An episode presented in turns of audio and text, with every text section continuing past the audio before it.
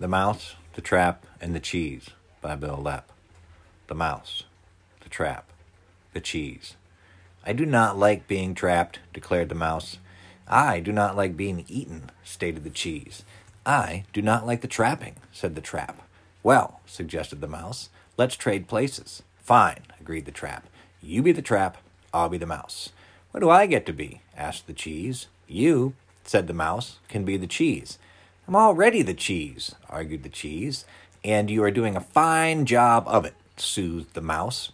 So the mouse lay on his back and he spread his arms and legs. Hey, he said, Cheese, please get in my mouth to bait the trap. No, said the cheese, I will not get in your mouth. You will just eat me. No, I won't, promised the mouse, because I am pretending to be a trap. Traps do not eat cheese. Besides, you are just pretending to be cheese. I won't get in your mouth. I am not just pretending to be cheese. I am cheese pretending to be cheese. All the while, the trap was in the corner pretending to be a mouse. At long last, the cheese climbed between the mouse's jaws. The trap scurried over to the mouse, sniffing and twitching its nose.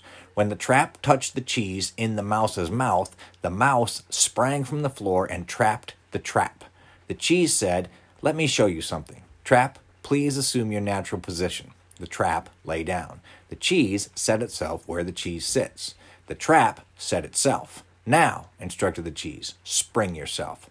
The trap sprung itself and the cheese flew across the room screaming, Whee! Now, you try it, the cheese said to the mouse. No, said the mouse, I will not get in the trap. It would just trap me. No, I won't, promised the trap, because you are pretending to be cheese. Traps do not trap cheese.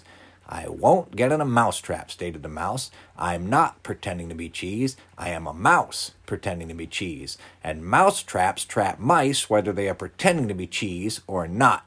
I got in your mouth, stated the cheese. I trusted you. You should trust the trap. The mouse shrugged and got on the trap where the cheese usually sat. The trap set itself and sprung itself.